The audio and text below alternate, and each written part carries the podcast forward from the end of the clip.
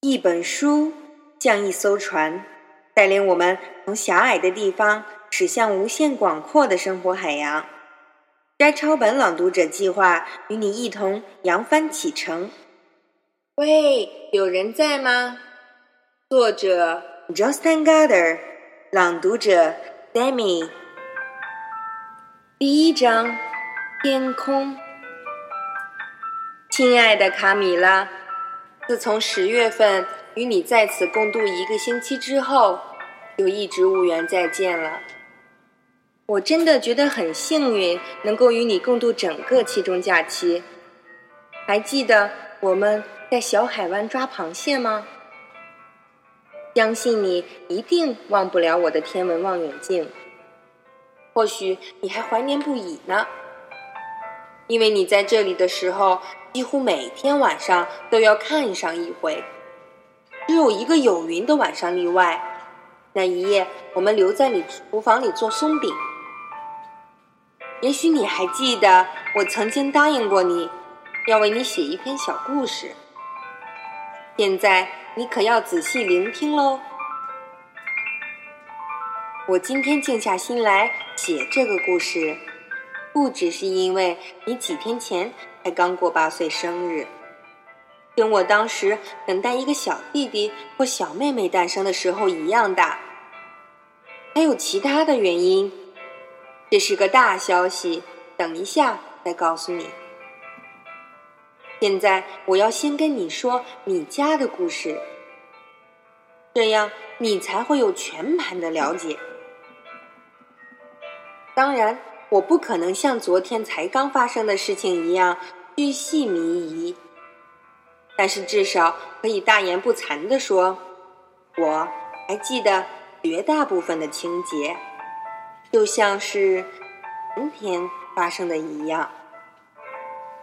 有些细节我已经忘得差不多了，另外还有一部分是想象出来的。通常。我们要讲述一段很久以前发生的事情时，都会用这种方法。我还清清楚楚的记得事情是如何开始的。当然，你也可以说是平淡无奇。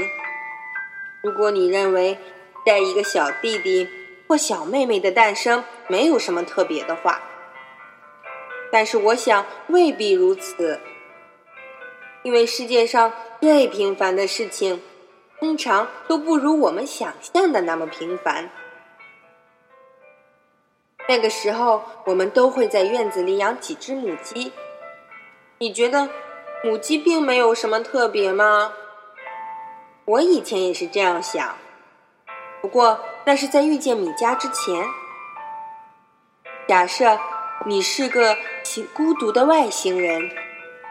独自一人在外太空漫步，来来去去，就算你走过了半个永恒，恐怕也不会撞见一只母鸡。宇宙中有数十亿颗星星，有的星星还有一两颗卫星环绕着。经过年复一年的太空旅行之后，或许你会找到一个有生命迹象的星球。但是，即使是在这样的星球上，看到一只母鸡的概率还是微乎其微。你比较可能看到的是一颗鸡蛋。不过，我很怀疑会不会有母鸡来孵蛋。也许除了我们的地球之外，宇宙中就再也找不到母鸡了。而宇宙是如此的无边无尽。我们又怎么能说母鸡是平凡的呢？既然我们说到了母鸡，我想再一次提醒你：母鸡几乎每天都会下一颗蛋。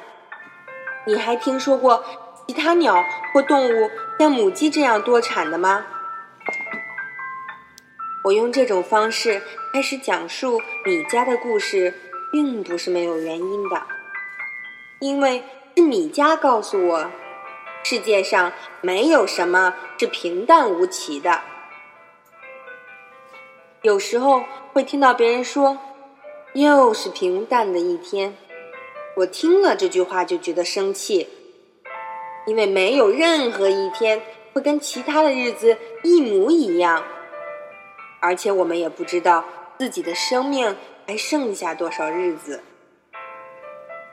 而比谈论平淡的母鸡或平淡的日子更糟糕的事情，或许是称呼他认为平凡的男孩或相当平凡的女孩。会说这样话的人，多半都是那些不愿意更进一步去了解别人的人。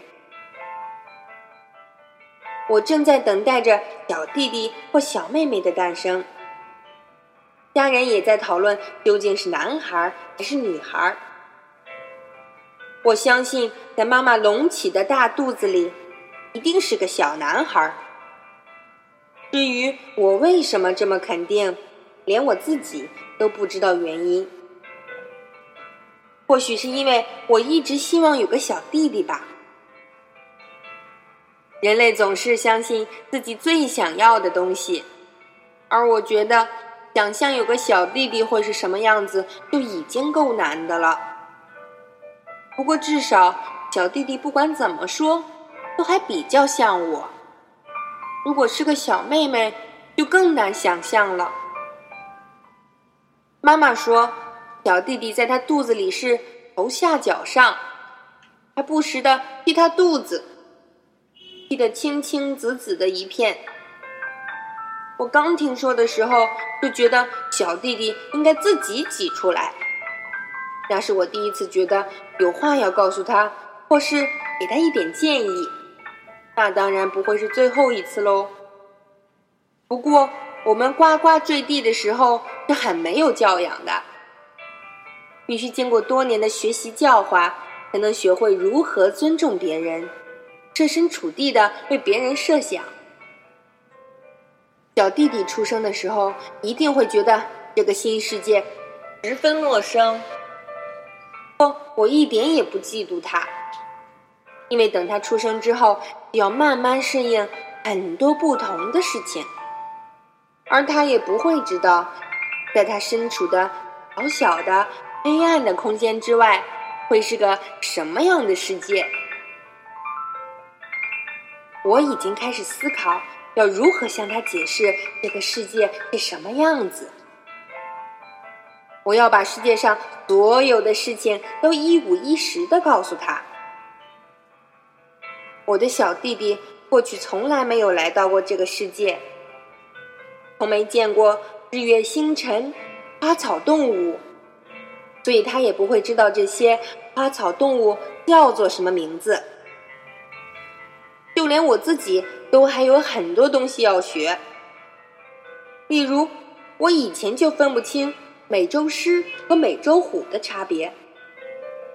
现在我知道美洲虎比美洲狮要大一点，但是这并不是重点。重点是在这个星球上有好几千种不同的动物。我所知道的知识就足以教小弟弟。好一段时间了，我可以教他如何分辨猫和狗。人类花费了好几千年的时间，才把星球上所有的动植物都取了名字，而且这个命名的工作还没有结束。所以，即使穷毕生之力，好像还是短的不足以认识所有的生物。小弟弟就像太空人一样，首度访问地球。喂，有人在吗？或是被遗弃的一片空白？一个蓝色的星球，哎，看起来好像一颗硬糖球。上面会有生命吗？救命啊！我要掉下去啦！事情发生的时候，我只有八岁。当时是半夜，我还以为自己在做梦。起床了，乔金，爸爸说。现在是半夜，但是小弟弟并不知道。他现在就急着想要从妈妈的肚子里跑出来。我从床上坐起来。你是说我的小弟弟？问。我说的每一个字到现在都还记得很清楚，因为当时我刚起床，而且房间里一片漆黑。爸爸问我可不可以一个人留在家里，因为他要开车送妈妈去医院。他说到了医院就会立刻打电话回家。在叫醒我之前，爸爸已经打电话给 Helen 阿姨。他会赶第一班公车到家里来照顾我。我说，在哈兰阿姨赶到之前，我会一个人乖乖的待在家里。我会用乐高堆积木。我说，我必须一个人独处的时候就会用乐高堆积木。通常我都会堆一架巨大的太空火箭。这就要用一点想象力。那时候还买不到火箭模型的乐高积木。我很快的穿上衣服，因为我迫不及待的想见我的小弟弟或者是小妹妹。但是我始终很肯定，定是个小弟弟。我想，这会儿他总算不再踢妈妈的肚子了，而且我已经有。好几个星期没有坐在妈妈的大腿上了。我记得当时我跑到窗边，把百叶窗拉起来，百叶窗啪的一声卷起来，滚了一圈又一圈。我抬头看着满天星斗，那是我这一生看过最清澈的夜空。我跑下楼去，妈妈还坐在扶椅上。着背，眼睛紧闭着，脸上的肌肉绷得死紧。爸爸曾经告诉我，生孩子是一件很辛苦的事，所以我不愿意打扰他。我只想跟他说，等个小弟弟或小妹妹，可能都相当辛苦，我那要等下一次了。门外还是一片漆黑。在爸爸和妈妈开车走远，车灯逐渐消失之后，天色似乎变得更暗了。他们当然一点也不会想到我，因为在妈妈的肚子里，想要争出来的小宝贝，就足以占据他们所有的心思。我在门口站了好一会儿，等我关上大门，转过身来的时候。突然觉得，间房子跟四周的外太空一样，都被遗弃了。